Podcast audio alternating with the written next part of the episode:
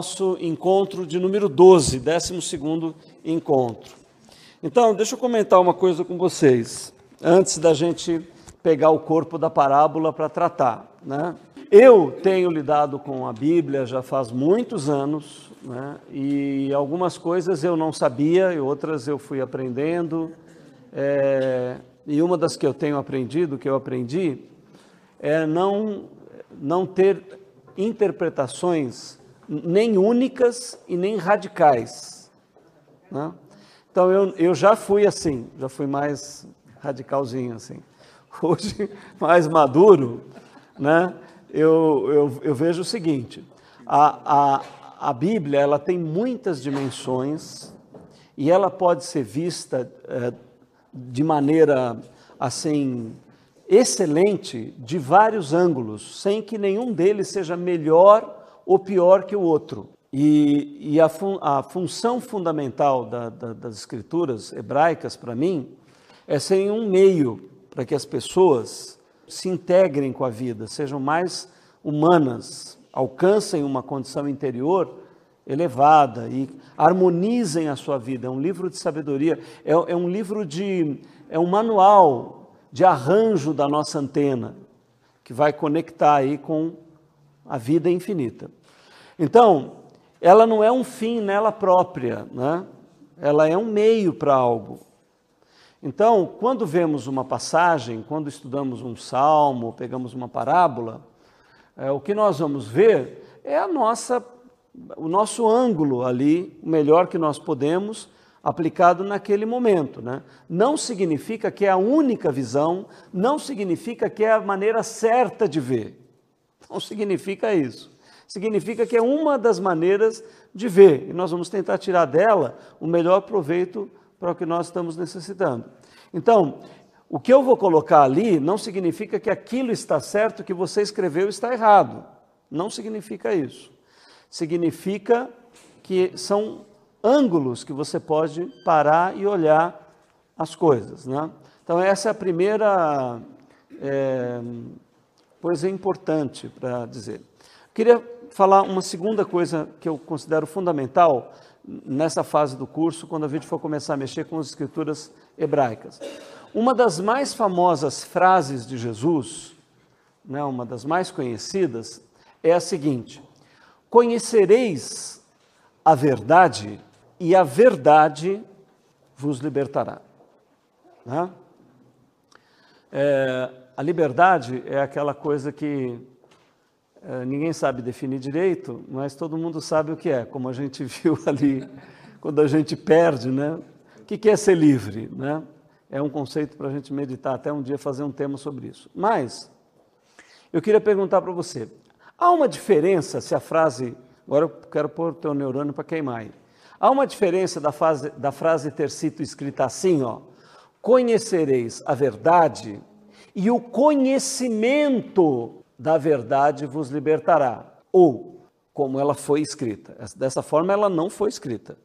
Ela foi escrita: Conhecereis a verdade e a verdade vos libertará. Aí você fala, ah, mas é a mesma coisa, porque conhecereis a verdade, é claro, se você conhece, é o conhecimento da verdade que te liberta. Ou, ou não é a mesma coisa? Conhecereis a verdade? A verdade é que liberta? Ou é o conhecimento da verdade que liberta?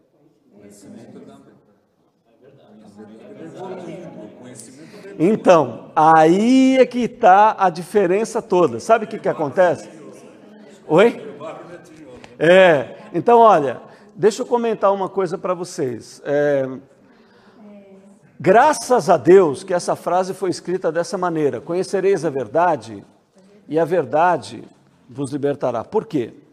Porque vejam bem, se dependesse, se dependesse a libertação da capacidade do conhecedor, ou seja, se, se fosse um teste de vestibular espiritual cósmico, onde se o conhecedor não alcançasse um nível X, ele não seria liberto, nós estávamos tudo frito.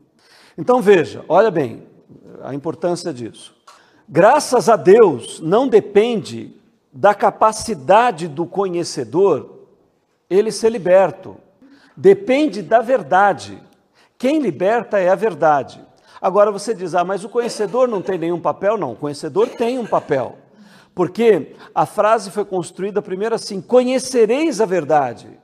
Ela não diz quanto tem que conhecer, como tem que conhecer, aonde tem que conhecer, por que tem que. Não diz nada disso. Graças a Deus. Ela diz apenas que você deve conhecer a verdade. E o movimento da frase assim para aí. Conhecereis a verdade. A frase para. Depois o movimento é daqui para lá. E a verdade é que vem sobre você e que vai te libertar. Não é um movimento do conhecedor ser cabeção, cabeçudo, bem cheio de conhecimento, com a cabeça bem erudita, para ele poder ser salvo, para ele poder ser liberto. Não. Então, parece que é mais o estabelecimento de uma atitude do lado de cá, de busca, de abertura. Já ouvi falar que não entra água em copo cheio? Mais ou menos isso. Né? O, o, o cara que está conhecendo tem que estar tá com o copo vazio para entrar alguma coisa.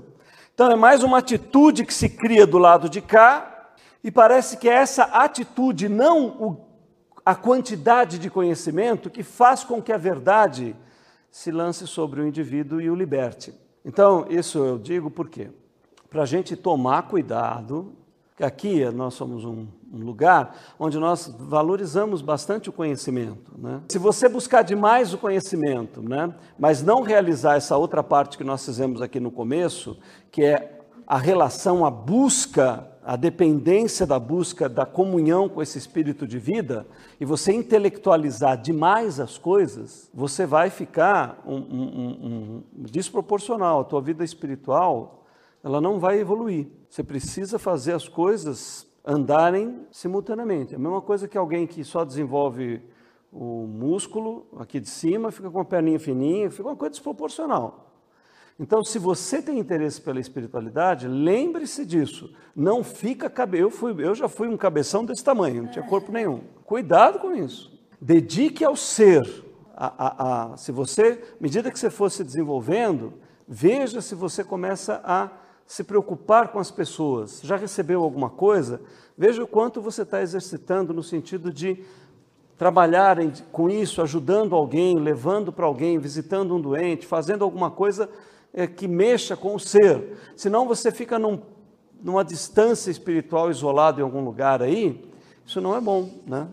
Então, esse é o, é o primeiro alerta que eu faço para a gente entrar na parábola. Ou seja, a espiritualidade que eu cultivo na minha cabeça não se transforma em palavras, não se transforma em gestos, não se transforma em sentimento, não se transforma em família, não se transforma em emoção, não se transforma em sacrifício, né? Sacrum facere é uma palavra lindíssima que foi traduzida, ficou com um sentido muito ruim, né? Sacrum é, é sagrado e facere é tornar, fazer sagrado. Então nós devemos viver em sacrifício, ou seja, é, ir, ir tornando as coisas da nossa vida todas sagradas levantar de manhã, tomar um café com alguém que você gosta, ter amigos, visitá-los. Nessa meditação, você incluir um doente, lembrar de uma família que às vezes está precisando de uma cesta básica, que talvez você possa ajudar com mais algum amigo. Sair de você. Né? Quando nós aí formos estudar alguns textos hebraicos, nós vamos ver que essa coisa prática, Vitor, parece que é a que mais estampa a transformação de alguém, do que a pessoa ficar só com um monte de ideia, ideia, ideia, ideia, ideia, ideia. Então é isso mesmo, nós temos que colocar a nossa espiritualidade em prática, né? na prática material, real. Muito bem, então eu queria que nós agora fôssemos para a nossa parábola. Bom, eu acho que todos vocês lembram da parábola, né? E nós, é... então agora vamos nós vamos ver que os passos que a gente deve dar é, entender primeiro bem a história, ver o contexto, né? entender o movimento da parábola, isso tudo nós já fizemos. E eu queria então que agora a gente entrasse na simbologia. Né? Então, o primeiro símbolo que a gente localiza na parábola, vamos dar uma lidinha, lê para a gente, Angela. Porque isto é também como um homem que partindo para fora da terra chamou os seus servos e entregou-lhes os seus bens. Olha, esse homem que parte para fora da terra, ele é um homem poderoso, né? porque ele tem terras, ele tem servos, ele tem. É, ele é o doador dos talentos, né? Então, se nós agora aplicarmos para nossa uh, o conhecimento que nós adquirimos aqui nesses 12 encontros, o que, que nós percebemos que precisaria, que estaria correto afirmar quando nós vemos o potencial humano, o potencial do animal, o potencial é, de todas as coisas, né? Que a origem não pode ser menor do que o resultado, a origem tem que ser maior, porque é da origem que emana todas as coisas que são resultado dela. Né? Então é claro que, conceituado dessa maneira, o homem poderoso, doador dos talentos, está no sentido de quem? Do poder, da vida ilimitada, da onipotência. A onipotência, que é Deus, que é Pai, que é o Criador, né? ele está na posição deste homem poderoso, do qual emana todas as coisas. Ou seja, a terra é dele, os servos são dele, os talentos são dele, e é ele que é o doador universal, o doador infinito de tudo. Então, na parábola, lembrando bem, esta é uma visão, não é a única visão nem a visão correta. Eu estou aqui lançando aquilo que há na nossa compreensão, mas você fique à vontade até para discutir, para a gente colocar de outras maneiras. Não tem certo, não tem errado, mas é algo para a gente ver juntos. Então, nesta parábola, o homem poderoso, doador dos talentos, é este poder, esta potência geradora inicial, da qual onde tudo emana e tudo procede. Bom, continuando a parábola, ela entra numa coisa interessante. Este poder se ausenta ele não fica ali. Ele poderia, por exemplo, ter dado os talentos e ter ficado ali na propriedade, administrando as filiais. Mas não, a parábola ela não trabalha dessa maneira. Ela diz que uma vez ele doando, ele deixando tudo acertado, ele se ausenta. Então veja, o que que estaria como símbolo? O que que o mestre, quando compôs a parábola, por que é que ele deu a ausência desse poder depois que ele faz o que faz. Nós entendemos que existem alguns elementos fundamentais para que isso esteja colocado assim na parábola. Quais seriam? A questão é a seguinte: você imagine se você, ou, ou o assassino, ou o corrupto, ou o adúltero, ou o devasso, ou a cada movimento que fosse fazer errado, aparecesse um anjo de luz tocasse aquela trombeta, ah, e o anjo falasse: Olha, pense bem. Quer dizer, o que, que aconteceria, né? Então, não é este o sentido, né? Então, o que, que nós entendemos por isso? Que o arbítrio é peça fundamental e que esta ausência deste Senhor poderoso, deste poder, uma vez entregue as potencialidades, é permitir que cada ser se revele, se mostre, se conheça e se faça conhecido. Então, a, a, a liberdade nesse sentido, ela é uma coisa excelente. Por quê? Porque se eu te vigio, se eu te controlo, eu não sei exatamente quem é você. Eu sei do meu controle, mas o que você realmente é, eu não sei. Quando eu vou saber o que você realmente é? Quando eu deixar você à vontade. Então, eu dou as condições e depois você vai lidar com isso. Então, essa sutileza da parábola né, é muito interessante. Este homem poderoso vai em viagem e deixa os servos completamente à vontade. Bom, aí é a nossa pergunta: quem são os servos? Né? Se, a, se, a, se esta peça anterior do arbítrio é fundamental para a parábola, e se nós compreendemos que no planeta Terra o homem é o único que exerce esse arbítrio, ele alcança essa condição de exercer o arbítrio, então os servos desse poder ilimitado, desta vida ilimitada, é o ser humano. Né? Os seres humanos são os servos que estão a trabalho aí, que estão a serviço. Agora, gente, eu queria assim, trabalhar algumas coisas com vocês que nós só vamos entender na segunda e terceira parte do curso. Mas eu vou dar alguns elementos aqui e queria que você começasse a pensar sobre eles. São coisas complexas e difíceis de, de pensar, mas eu vou lançar para a gente entender algumas coisas aqui. Né? Uma delas é: os servos, a princípio, têm algum mérito por serem servos e por receberem o que receberam? Será que a ação doadora do Senhor em ter distribuído, ela é meritória ou ela é graciosa? Isso daqui né, vai tanto para questões ligadas ao catolicismo, protestantismo, espiritismo, esoterismo, é, é, vai envolver algumas questões que são bem difíceis, né, que futuramente a gente vai tratar, trabalhar. Né?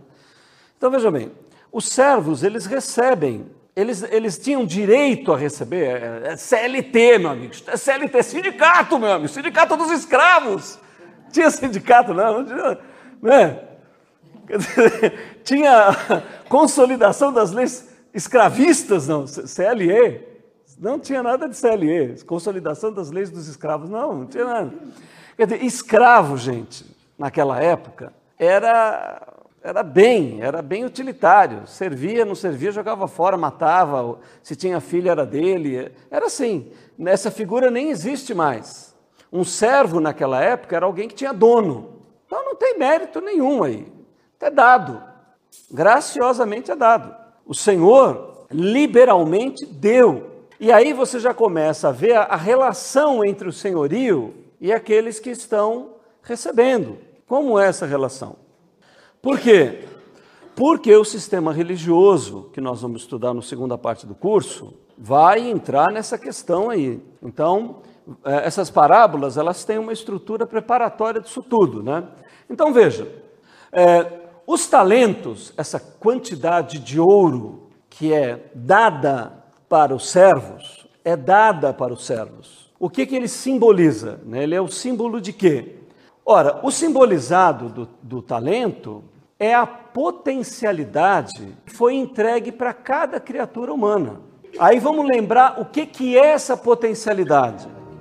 Potencialidade é uma coisa assim, ó. Aqui tem a semente. A semente é um elemento potencial. Potencial de quê? Ela é potencial de uma de uma árvore, né? Ou seja, nela estão todas as leis para que a árvore seja uma árvore adulta, seja uma árvore frondosa.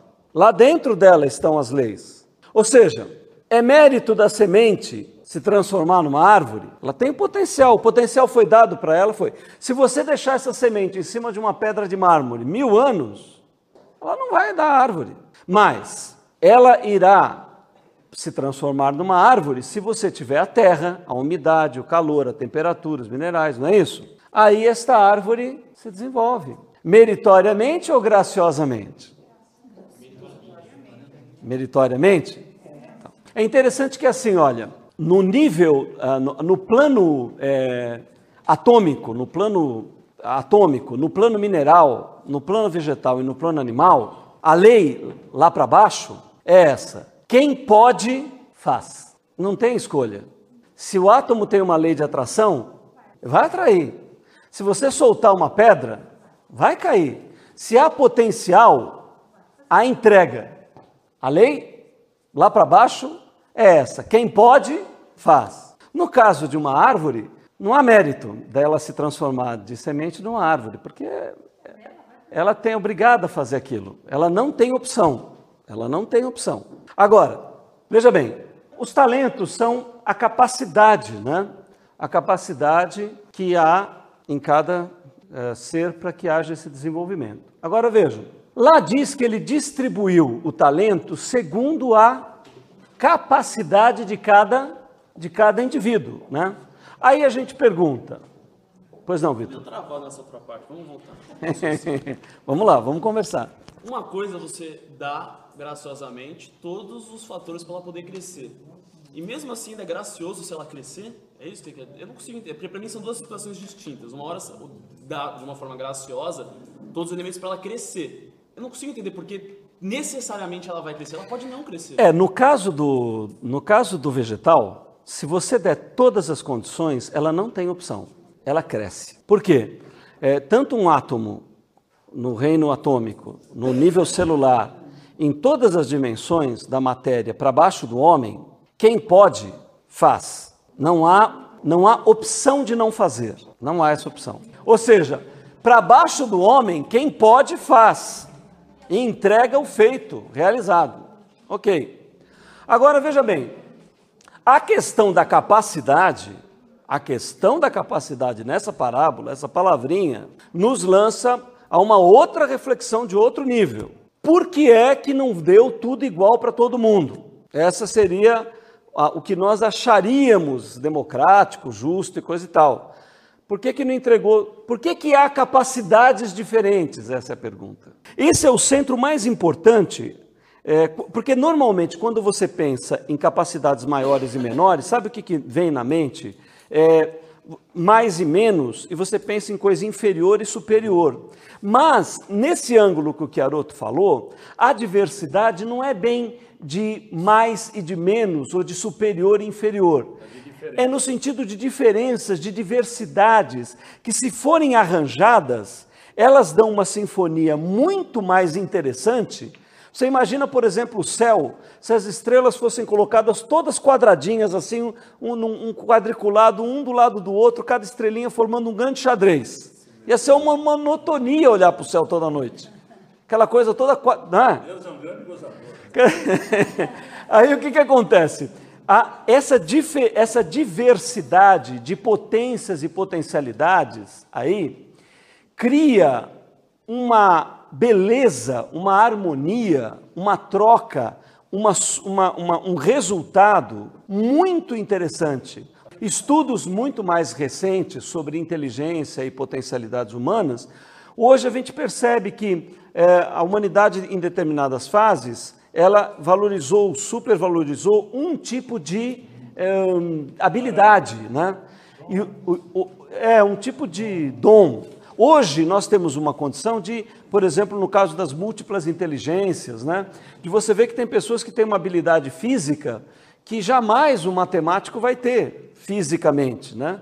Mas ele tem uma habilidade para cálculo que aquele atleta jamais vai ter. É um, são tipos de inteligências diferentes e que dão uma potência para a humanidade impressionante. Então veja, esta capacidade diferenciada, ela está mais ligada à diversidade, multiplicidade e criatividade. Né?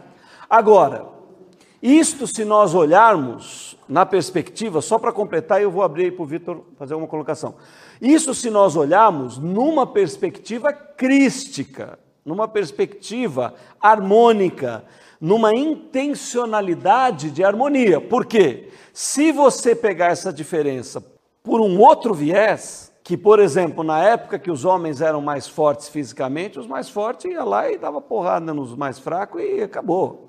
Não ia falar, escuta, aquele mais fraquinho tem habilidade para música, habilidade para, para os cálculos. Não? não, por favor, não, dá uma porrada nele que ele vai. Né? Então veja, esta utilização da diversificação humana é que é um outro problema, mas no sentido cósmico, isso seria é muito interessante. Essa não igualdade neste sentido que nós temos de que tudo seja dividido exatamente igual e etc. Veja bem, nós podemos olhar, como eu falei, nós podemos olhar essa questão da capacidade de duas maneiras. Se nós olharmos desarmonicamente, isso deu muito problema, é uma coisa terrível que prejudica a humanidade. Mas se nós olharmos por um lado harmônico, ligado à criatividade e desenvolvimento, é bastante interessante. Então, olha, nós vamos agora fazer um pequeno intervalo para o café e dez minutinhos e nós já retornamos para concluir o nosso curso com a parábola.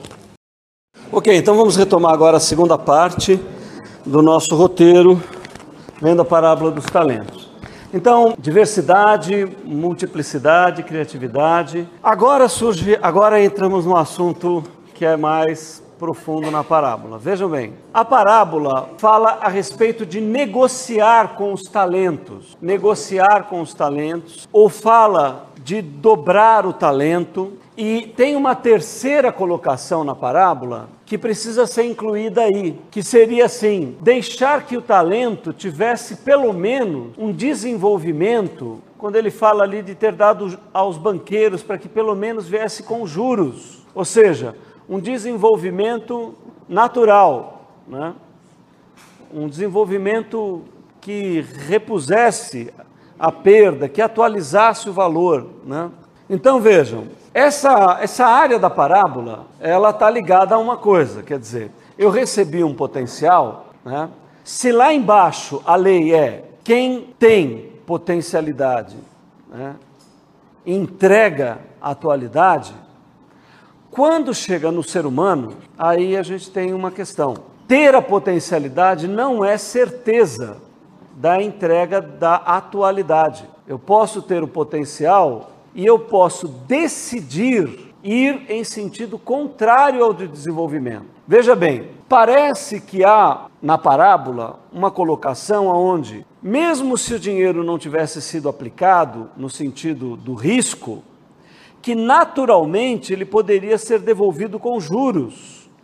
Parece que tem um tipo de atitude que desenvolveria esse potencial.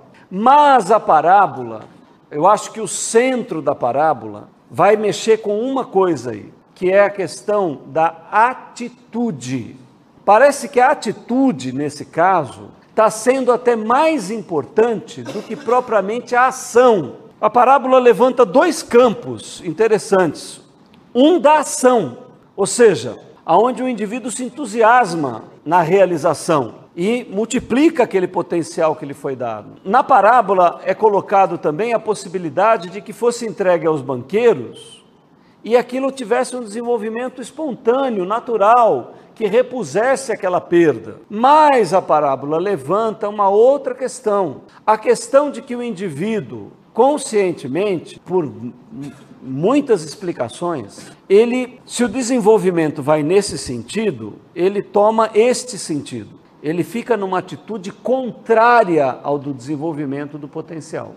Então, uh, negociar com os talentos, dobrar o talento, vai entrar na questão que o Vitor tinha começado a, a pensar com a gente. Né? Envolve, então, uma atitude individual de você ter recebido graciosamente algo e de você desenvolver aquele, aquele potencial que te foi entregue. Né? Isso então, negociar com os talentos ou dobrar o talento é um assunto que está ligado com o desenvolvimento do que você recebeu como potência alcançar uma atualização. O outro ponto da, da parábola é, é o que eu falei que está complementar a isso, ou seja, um dos servos, né, ele cavou a terra e escondeu o talento. Ou seja, além dele não ter uma atitude passiva, ele teve uma atitude ativa contrária nesse sentido, de enterrar o talento. Não trabalhou o talento, não desenvolveu o talento, não deixou o talento ser aplicado. Ele, além de tudo, mais até talvez, Pedro, do que o comodismo, ele parece que teve uma atitude contrária, né? uma atitude contrária ao desenvolvimento do talento. Então, é, quando o, o Senhor volta, e aí a gente entra agora, sim, na questão da volta do Senhor e da prestação de contas. Veja bem, eu não preciso dizer para vocês como, de um modo geral, a religião vê isso. Né? A, normalmente, a, a, na, na Idade Média, eram feitas encenações públicas teatros públicos religiosos, aonde o dia do juízo, o dia da condenação, o dia do isso tudo era colocado de maneira veemente, né? A religião sempre vê, viu dessa maneira é, confrontativa, da maneira mais, é, vamos dizer assim, prática, material da situação, né? Agora nós podemos ter outros olhares também. Por exemplo, esta prestação de contas ela pode estar relacionada com uma mudança do panorama, uma mudança das leis. Veja bem, quero raciocinar como você pense comigo. quando o Senhor pega os talentos e entrega os talentos, o que que isto poderia estar simbolizando quando nós vimos no nosso curso o Big Bang, o início do universo, o surgimento do plano mineral, vegetal, animal e etc. A meu ver, parece que, vamos dizer, a partir do Big Bang, né, este Senhor deu todas as leis, todo o material, entregou, etc., tudo, e viajou. A viagem dele está no princípio do universo. O universo começou com este senhor já viajando em uma possível visão da parábola. Estão me acompanhando? Está claro o que eu estou falando ou está confuso? Então nós já nós surgimos no universo sem esse Senhor estando presente, monitorando e, e fazendo isso ou aquilo. O que parece que vai haver é uma mudança de estágio, uma mudança de desenvolvimento, uma mudança aonde novamente leis que antes foram ausentes se tornam novamente presentes. Porque essa lei estava presente na origem de tudo, não estava? O Senhor não estava lá dando as coisas para os servos. Depois ele viaja. Parece que essa lei retorna, essa lei volta novamente. Que lei é esta, né? O que, que é esta ação de voltar? Então, nós entendemos uma coisa aqui, né? A parábola trata, tra, está tratando de evolução, de desenvolvimento. E há a possibilidade de você entrar nisso, participar disso. E há uma possibilidade de você ter uma atitude, não só passiva até, mas contrária a isso, negativa em relação a isso. Né? Agora, se, se toda lei, se o processo todo é de evolução, se alguém desenvolve uma atitude contrária à evolução e permanece nela, então o que a parábola demonstra que essa pessoa não vai evoluir, ela vai, não vai, ela ao invés de ir para a evolução, ela vai para a extinção. É que o resultado parece que está na própria criatura. própria criatura. Ou seja, eu é que carrego, eu, eu sou o maior castigo de mim mesmo. Qual que é o maior castigo daquele que não evoluiu, né? Não é um castigo de fora, não é um Deus que vem de fora. É que se a potencialidade foi entregue para que houvesse vida indefinida, vida ilimitada, e você foi para a extinção da vida, o problema, o maior problema que você tem, o maior juízo que você tem é você próprio. Você é que não criou as condições. Você é o teu maior Juiz, né? Espera aqui que a Vera quer participar. Pois não. Então, Silvio, é isso que eu até havia escrito, até na minha casa. Porque tudo está aqui, dentro de mim.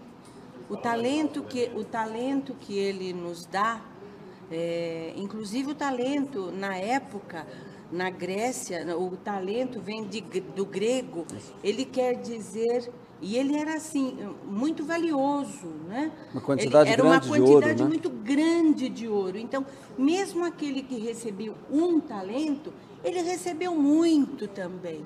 Então, é, é, eu fico pensando, veja, aquele que recebeu uh, vários e o, e o outro que recebeu um pouquinho menor, não é por justiça nem por justeza, é porque Deus te conhece.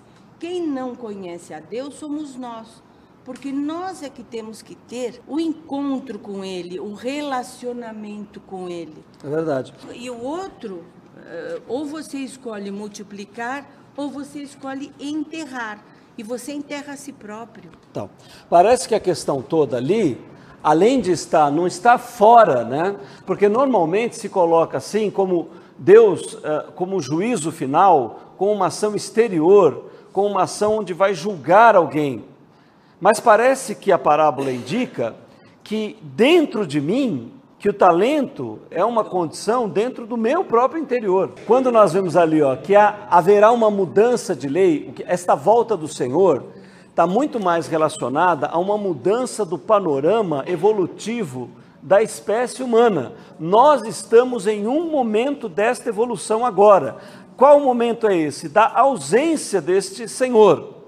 Vai haver um momento, e talvez isso seja descrito aí no Apocalipse, em outros textos, aonde esta lei vai ser alterada. E quando esta lei se altera, havendo altera, alteração deste panorama, o indivíduo que não produziu em si, porque a gente não pode olhar o talento como uma coisa material de fora, mas o talento como um potencial interior dado para o indivíduo.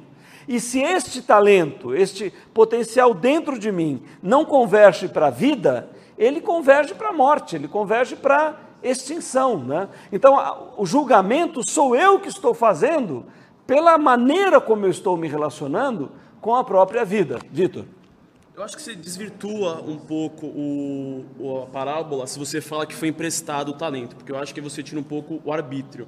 Porque em momento algum da passagem no começo, você acha que ele foi, ele emprestou e estava esperando algo em troca. Não, ele simplesmente deu e aí essa, essa, essa ligação, ele entregou. Então essa ligação que você tem entre o servo e o seu talento, é que eu acho que essa, ele cria um patamar para quando ele voltar e dar os cinco talentos e ter toda aquele, a conclusão. Porque quando você empresta, fica, ah, que nem esse negócio do lucro. O servo, o, o, o senhor não falou assim, eu quero que você dê lucro, eu quero que você faça isso. Não, ele deu. Porque a partir do momento que você empresta, parece que tem uma reciprocidade que não existe no talento. É. Agora, gente, ó, essa colocação de emprestar ou de dar, sabe o que, que é interessante? Isto é válido para aqueles que consideram o Senhor, para aqueles que consideram o talento, porque para a maioria da humanidade a pessoa pode ter uma atitude uma atitude onde não há esta visão. Porque, na verdade, nós estamos falando desse talento. Uma parte da humanidade nem considera que isso foi nem dado, nem emprestado, nem nada. Eles não consideram nem que alguém tenha tido esse movimento. Será que algo ele não espera? Será, Vitor, que algo ele não espera? Porque no final, quando ele chega e fala: Olha, você poderia pelo menos, se você não quisesse fazer nada, você poderia pelo menos dar para os banqueiros, que daí pode ser. Não, não é questão de, de emprestar.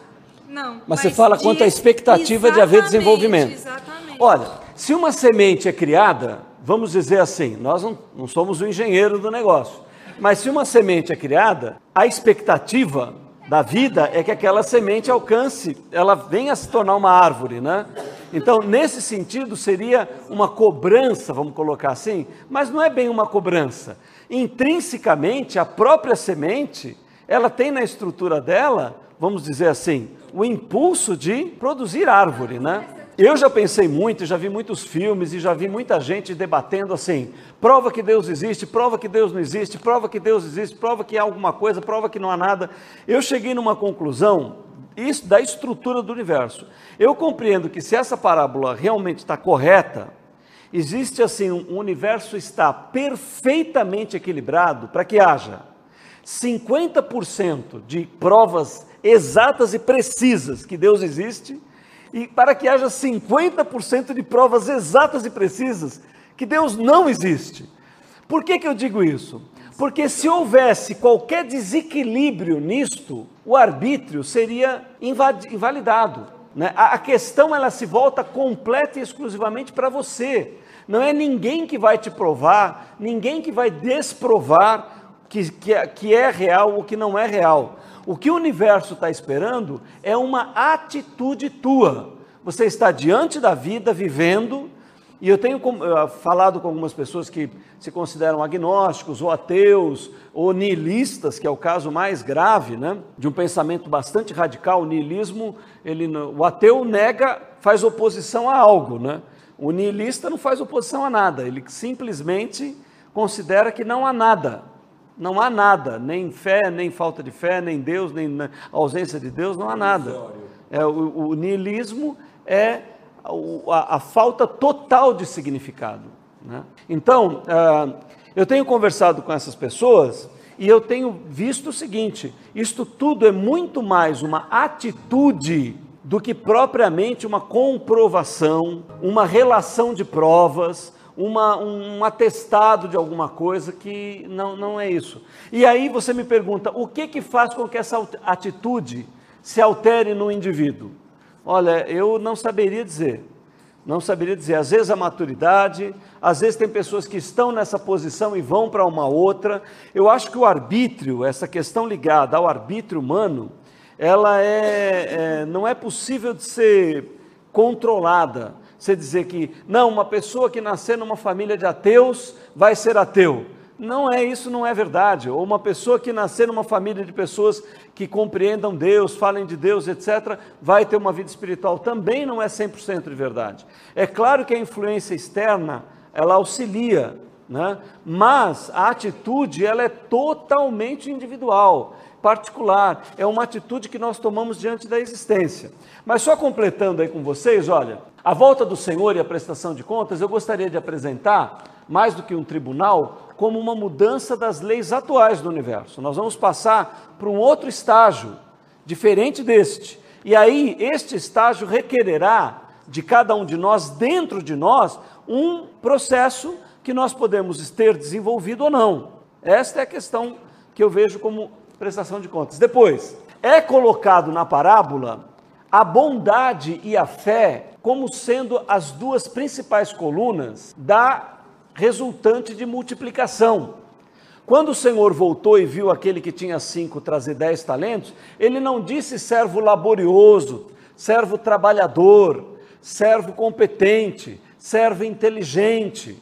Não foi isso. Ele falou servo bom e fiel. É, sabe, uma colocação que eu queria dar é a seguinte: veja bem, nós temos um olhar, principalmente na nossa sociedade, completamente capitalista. A gente já vê, peraí, tá dando lucro essa bagunça aqui ou não tá? Mas quando o Senhor vem, apesar, ele chega para o que tem cinco talentos e não fala assim, foste fiel naquilo que eu dei de mais valoroso das minhas propriedades e do meu reino. Nada disso. A palavra desse Senhor é assim, foste fiel no pouco. Para ele, aquilo ali não representa um valor que ele está preocupado que vai abalar o Banco Central lá do dono dos talentos se, se desse errado. Não há, não há uma questão, nós somos, claro, necessitados de lucro e, e tudo mais, mas parece que esse senhor tem uma quantidade tão grande de bens que ele não está preocupado com a competência dos. Parece que o problema não é competência nem multiplicação material, não é patrimonial a questão desse senhor. Parece que o que ele valoriza é uma coisa chamada bondade e uma coisa chamada fé, fidelidade, sintonia. Parece que é isto que esse Senhor considera como atributos. E neste sentido, o labor, o labor, o labor, o trabalho que é tanto pregado pelo sistema religioso, entra um pouco aqui em choque entra um pouco em questão. Parece que entra mais na questão da bondade do que propriamente da reciprocidade, da questão meritória. Bondade e fidelidade é uma, uma atitude ligada a valores e não a coisas. A preocupação dele não é material, né? Está ligado a uma atitude interior. Quando a gente vê ali, ó, a frase seguinte: "Foste fiel no pouco, foste fiel no pouco, a gente percebe que para este poderoso Senhor, não é a questão material que está implicada ali. Para ele, não está preocupado o resultado, não está preocupado com o lucro daquilo, mas com a atitude que aquela pessoa teve diante daquilo que lhe foi graciosamente dado, emprestado, foi cedido para ele, com confiança, como um ato de amor, de confiança. A atitude deste Senhor tem que ser vista assim. Só que um servo não vai ver assim. Um servo não vai achar nada de bondade, nem de dádiva, nem de graça, e nem de não ter lucro, não ter nada. Ele vai ter uma atitude bem diferente. E agora tem uma coisa maravilhosa aí, né? Quando ele fala assim, ele não disse entra nas posses do teu Senhor. Vem aqui que tem um tesouro de ouro. Olha aqui que tem diamante, você agora vai ficar bilionário. Não nada disso. Sabe o que, que esse Senhor vai propor? ele vai propor alegria, gozo, prazer, estado de ser, não propriamente uma área quantitativa de ter, mas um estado de ser. Ele também não exige quantidades de ter. Ele fala: foste fiel e foste bondoso e foi no pouco, mas você teve uma atitude. Agora vem que eu não vou te dar coisas, eu vou te dar o ser. Então parece que a evolução que nós estamos dando não é em direção ao ter, a evolução que nós estamos dando é em relação ao ser. Este é o centro. Agora, dessa mesma atitude, vem o outro servo, né? E a atitude, a psicologia, o que está por trás da atitude do outro servo, vai revelar uma coisa estranha. Ele tem uma visão completamente diferente da, daqueles outros dois. De onde ele tirou essa visão? Como que ele chegou nessa conclusão? Por que, que ele desenvolveu essa atitude? O que, que aconteceu? Ele não quis arriscar nada, né? É, mas parece que no olhar dele, né, que nem, por exemplo, vocês lembram lá da sabedoria de Salomão? Né, porque o rei Salomão estava lá, aí diz que veio duas mulheres dizendo assim: Olha, é, nós tivemos aí filhos juntas, então nós estávamos cuidando, uma, ajudando uma outra, mas essa mulher, ela pegou o, o meu filho, o filho dela morreu, e ela pegou o filho dela, colocou no lugar do meu e trocou as crianças. E agora a criança dela estava morta, mas a minha está viva e ela está com a minha criança. O rei mandou chamar as duas e a outra falou: Não, o filho é meu mesmo, o que morreu foi o dela. E o rei está lá. E está lá as duas mulheres, ele tinha que tomar uma decisão. Aí o que, que ele fez? Ele inspirado, porque foi uma, uma. Ele falou: traz uma espada. Ele falou: traz uma espada, porque eu vou dividir. Não é o problema, então? Não tem solução? Não tem. Então nós vamos resolver o seguinte: parte a criança no meio e dá metade para cada uma. E quando ele fez isso, você tinha ali dois tipos de motivação. Uma estava ali reclamando, motivada pelo amor por aquela criança. E a outra estava ali reclamando, motivada pela raiva, pelo ódio, pelo ressentimento. Quando ele pediu a espada, a mãe verdadeira disse: Não, filho não é meu, filho é dela. Ele falou: Pode dar o filho para essa. Que disse que o filho não é dela. Então, a, a, o que nós estamos vendo na parábola parece que é isso, né? O que, que esse servo coloca? Eu conhecia-te. Então, a primeira coisa que o servo que enterra o talento fala, ele não alega ignorância, ele alega conhecimento. E é pelo conhecimento dele que ele toma as atitudes que tomou, contrárias ao desenvolvimento. Ele fala: Eu sabia que tu eras um Senhor, que tu és um Senhor rigoroso, que tu plantas potencialidade, mas tu não quer escolher potencialidade, tu quer escolher atualidade. Então tu plantas, tu colhes aquilo que tu não plantaste, mas é claro, quem planta uma semente de abacate vai colher semente de abacate? Vai, mas ele vai precisar da árvore primeiro. Mas este servo tomou uma perspectiva, falou: não, toma aqui o que é teu, o senhor não me deu? Entregou, está aqui. Então veja, ele vê aquele Senhor não como um Senhor amoroso, como um Senhor doador, como um Senhor harmonioso, como um Senhor bondoso.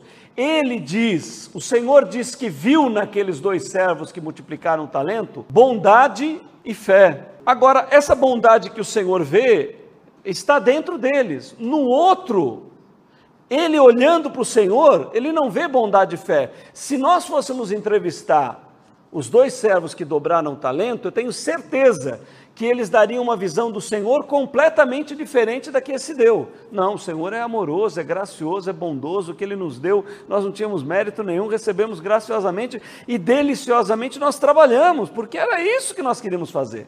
Essa é a visão daquele servo, de gratidão, de alegria e tudo. E aquele olhou e disse: Olha, esse é um Senhor rigoroso, é um perigoso, inclusive, perigoso. Então a gente precisa ver o seguinte: a religião parece que ela funcionou, ela funciona aí muito pelo, pelo medo, por essa atitude é, desse servo. Então nós precisamos ver, olha, a imagem que você tem do Criador é na verdade um autorretrato teu. Ó, presta atenção nisso. O que esta parábola nos ensina é que a visão que os servos têm do Senhor é um autorretrato deles próprios. Aqueles que veem o Senhor como gracioso, bondoso, misericordioso, amoroso, dadivoso, é porque parece que eles são assim. E os outros que vêm como um Senhor rigoroso, que vai prestar contas, que vai pegar o que não é, que vai fazer contabilidade, vai querer cobrar, vai querer esse é Deus, é, toma cuidado, tem medo, porque ele vai sempre mandar para os infernos com Satanás e com o diabo lá. E tudo, essa visão é, é um autorretrato. A pessoa está falando dos seus sentimentos, do que ela é como ser. Então veja, a parábola diz assim: Conhecia-te, dureza, colher onde não planta. Ó, nós decidimos como a realidade deve ser.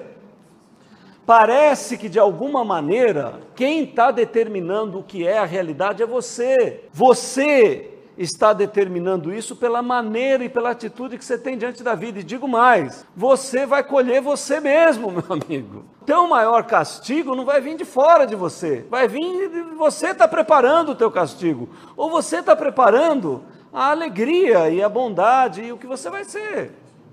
O que, que você vai ser quando crescer, afinal de contas? Então, aqui ó, o medo, né? Eu queria enfatizar isso. A parábola, a atitude desse que enterrou o talento, ele teve medo. Então, assim, cuidado quando a religião ela ela está sendo funcionada dentro de você por medo. Cuidado com isso. Por quê? Parece que esse é um princípio que corresponde a uma natureza muito contrária a nós, que não é boa. Né? Mas parece que a religião ela se movimenta muito pelo medo. Então a religião, a falta de amor, a rigidez. Outra coisa, cuidado. Né? Você quer ter uma coluna boa quando você envelhecer? Cuidado com a rigidez excessiva. Né? Pessoa ser rígida, rígida. E ela às vezes coloca uma vida rígida demais, um Deus rígido demais, coisas muito duras, porque talvez a, a, vida tenha sido dura com você, talvez, talvez você esteja devolvendo que a vida a, a tua vida em particular, né? Mas assim, amplie os horizontes. E eu assim, quando nós formos estudar o Cristo, nós vamos ver que revolução aquele jovem de 30 anos fez lá na, no Oriente Médio. E como ele foi, foi trazer uma perspectiva que, inclusive, muito diferente da judaica. A judaica tinha essa relação de um Deus que o pessoal tinha medo de Deus. Ele era criado lá. Só que aí, na, quando nós vamos ver a, a, origem das religiões, nós vamos ver que existe uma coisa chamada hebraísmo, uma coisa hebraica e uma coisa judaica. O que prevaleceu lá foi o judaísmo, uma coisa judaica. Jesus era hebraico, não era judaico, no sentido da religião. Mas nós vamos fazer essa distinção e ver que isso dá uma baita diferença. Então, o medo é, é algo que nós precisamos sondar profundamente no nosso interior. Né? Agora eu digo uma coisa para você: né? um Deus que esteja te cobrando resultados, um Deus capitalista que esteja preocupado com a tua contabilidade de que se você está dando resultado ou não, vai gerar provavelmente você uma pessoa assim. Né? Então, uma coisa que eu deixo no final dessa parábola para vocês meditarem é o seguinte: esta parábola pode ser vista pelo ângulo católico, espírita, protestante, evangélico, ortodoxo, cristão, da questão da severidade e da, da, da, do cumprimento de tarefas e da entrega de resultados e bens, ou ela pode ser vista pelo ângulo da graça. A graça é uma revolução que já tem dois mil anos, mas que as teologias dificilmente conseguem anexá-la. Porque a nossa sociedade inteira é meritória, desde a nossa criação infantil, na nossa família, é, as leis são assim, é tudo pela coerção. Se você não fizer isso, eu não te dou aquilo, você tem que ser bom nisso daqui, você tem que fazer, você tem que estudar, você tem, você tem, você tem, você tem, você tem. É tudo coercitivo o negócio. E nós criamos um Deus coercitivo também, uma religião coercitiva, uma espiritualidade que nós andamos com medo e temos que acertar o ponteiro. E, e Jesus vem falar de uma coisa que é totalmente diferente disso. Só que para a religião entender isso é muito complicado. Então a graça até hoje está muito pouco entendida. E ela interessa muito pouco ao sistema religioso, porque ele vive do medo. O sistema religioso vive da prestação de contas. Agora, ah, uma coisa interessante na parábola, ele tira e dá para o que tem 10 talentos. Né? Então, nós ainda não, quando nós vamos estudar uma numerologia que a gente tem dentro dos estudos, nós vamos ver que o número 10 é o número da totalização do potencial humano aqui no tempo-espaço. O número 10 representa isso. Por isso é que ele manda entregar o que tem 10. Né? Na verdade, nós vamos compreender depois que tanto que fez quatro talentos, quanto que fez dois, quanto que fez. Ou seja, quem teve atitude favorável, todos vão entrar no 10. O 10, na verdade, é o gozo e o prazer. que está sendo colocado. Então não é que o que fez quatro tinha dois e fez quatro, vai entrar num gozo menor que o outro que fez dez. Não é nada disso. O, todos vão entrar no dez do, do, do talento que é o prazer máximo e etc., a realização. Agora, o servo inútil, que lá a parábola diz que é lançado não na luz, mas nas trevas, né? aí o que, que nós entendemos? Se a proposta maior é da evolução, é deste ser ir em direção à vida infinita, à vida ilimitada, à consciência ilimitada, a, aquilo que é sem limites evolutivos, o outro vai no sentido contrário, por uma atitude e resultados inseridos dentro do próprio indivíduo. Então, o que, que a gente vê ali? A não continuidade evolutiva do ser. Então, como um dia eu discuti com um amigo que era, era niilista, estava comprando, não, não tinha nada. Ele não achava, ele realmente tinha é, se convertido ao niilismo. O niilismo para ele era aquilo que ah, não tem nada. Eu falei, olha, então deixa eu fazer uma colocação para você. Se houver possibilidade crescente de evolução no cosmos depois desses estágios que nós estamos aqui, seria injusto que para você que ardentemente sentiu, teve atitude de que nada haveria, você realmente resultar em nada? Seria injusto que você resultasse em nada? Ele parou e falou: É, seria uma pena, mas não seria injusto. eu falei: é, Eu concordo com você, seria uma pena. Né? Por quê? Porque havia possibilidade de continuidade, crescimento, desenvolvimento. Mas você fez um universo que, que não terminava em nada.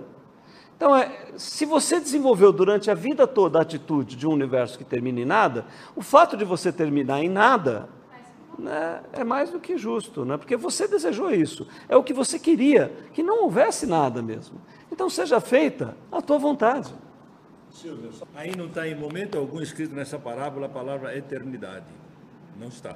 Não está. O tempo e espaço aí fica à vontade do freguês, né? É.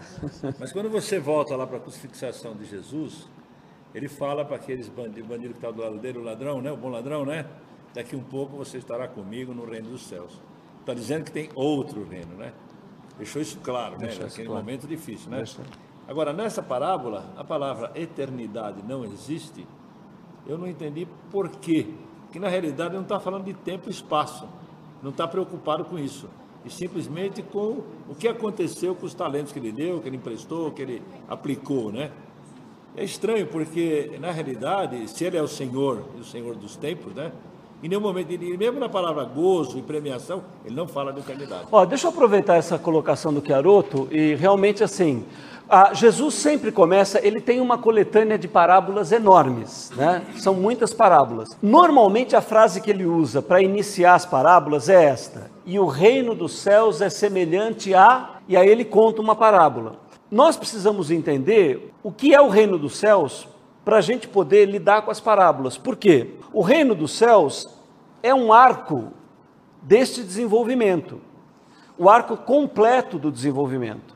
Tem parábolas que vão tratar do início da humanidade, tem parábolas que vão tratar do final desse processo, tem parábolas que vão tratar da relação humana, tem parábolas que vão tratar da composição do ser humano. Então, cada parábola descreve um pedaço do arco, de maneira que para termos a visão do arco todo, nós precisaríamos pegar as parábolas e alinhá-las de uma maneira a que elas fossem descrevendo cada parte do, do que é este arco que ele chama de reino celestial, né? Reino é no sentido de domínio, no sentido de das leis da vida que exercem domínio vital para o ser humano. Esse é o rei, o reino celestial e do homem se integrar neste reino. Então, normalmente as parábolas pegam uma parte específica. Neste caso da parábola, eu sinto que o foco central dela é o que o Caroto falou. Está tratando da relação do ser humano com a vida ou seja, como o ser humano está vendo a existência, como o ser humano está enxergando a ele diante da existência e o papel dele diante do que ele está vivendo aqui. Qual que é o fundamento, né? E é claro que depois a prática, né? Porque a questão de dobrar o talento é você vivenciar isso. Então, a parábola trata como você vê o Senhor deste terreno, desta terra, como você vê o ato dele dar este talento, como você lida com este talento. E uma coisa interessante também, os escritos antigos, como eles não são uma descrição técnica, nunca serão, o objetivo deles não é este, eles às vezes tratam o mesmo tema de com modos diferentes de, de abordar. Né? Às vezes, por exemplo, a palavra eterno é usada, mas às vezes é usada a palavra festa, por exemplo. Ou, a, nesse caso, foi usada a palavra gozo. Em outros lugares é usada a palavra viagem. Né? Então, quando nós formos estudar especificamente a, a, a concepção hebraica, nós vamos ver esses trechos, onde eles estão encaixados, como eles acontecem, e vai ficar maravilhoso. Mas o que eu, por que, que eu concluí o nosso curso, a primeira etapa do nosso curso, com essa parábola? Porque assim, deu para vocês perceberem né, como que um texto poético, um texto é, intuitivo, ele vai, não de uma maneira científica, acadêmica, preocupada com nada disso, mas ele vai descrever leis interessantes da ciência. Então eu queria agora passar com vocês um slide para a gente concluir e encerrar assim, ó. Olha aqui. Se nós vermos no sentido do que nós estávamos estudando, lembrem, nós falamos que no início de tudo está a vida, está a mente, está a consciência e a potência. Ou seja, não simplesmente a vida, mas a onivida, ou seja, a vida de onde todas as pequenas vidas procederam. Não uma mente restrita, mas a hipermente, da qual a constituição de toda a inteligência e organização constituiu. Não a consciência, mas a oniconsciência. E não a potência apenas, mas a onipotência.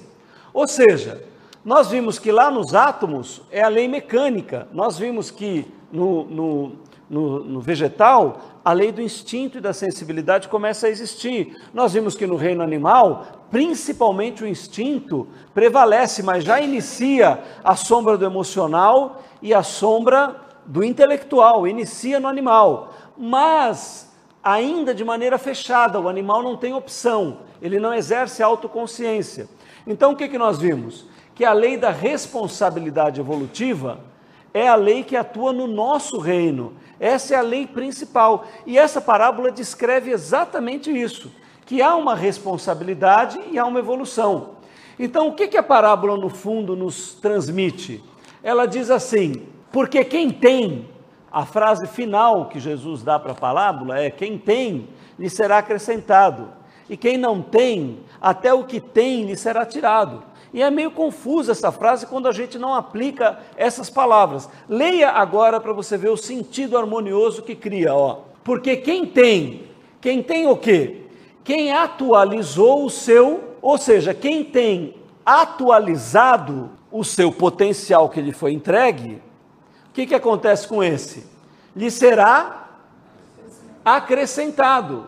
Ele inicia na ego consciência e é acrescentado, é dado para ele gratuitamente a Logos consciência. Então, quem tem atualizado o seu talento, lhe será acrescentado. Agora, mas quem não tem atualizado, até o que tem, o que, que ele tinha?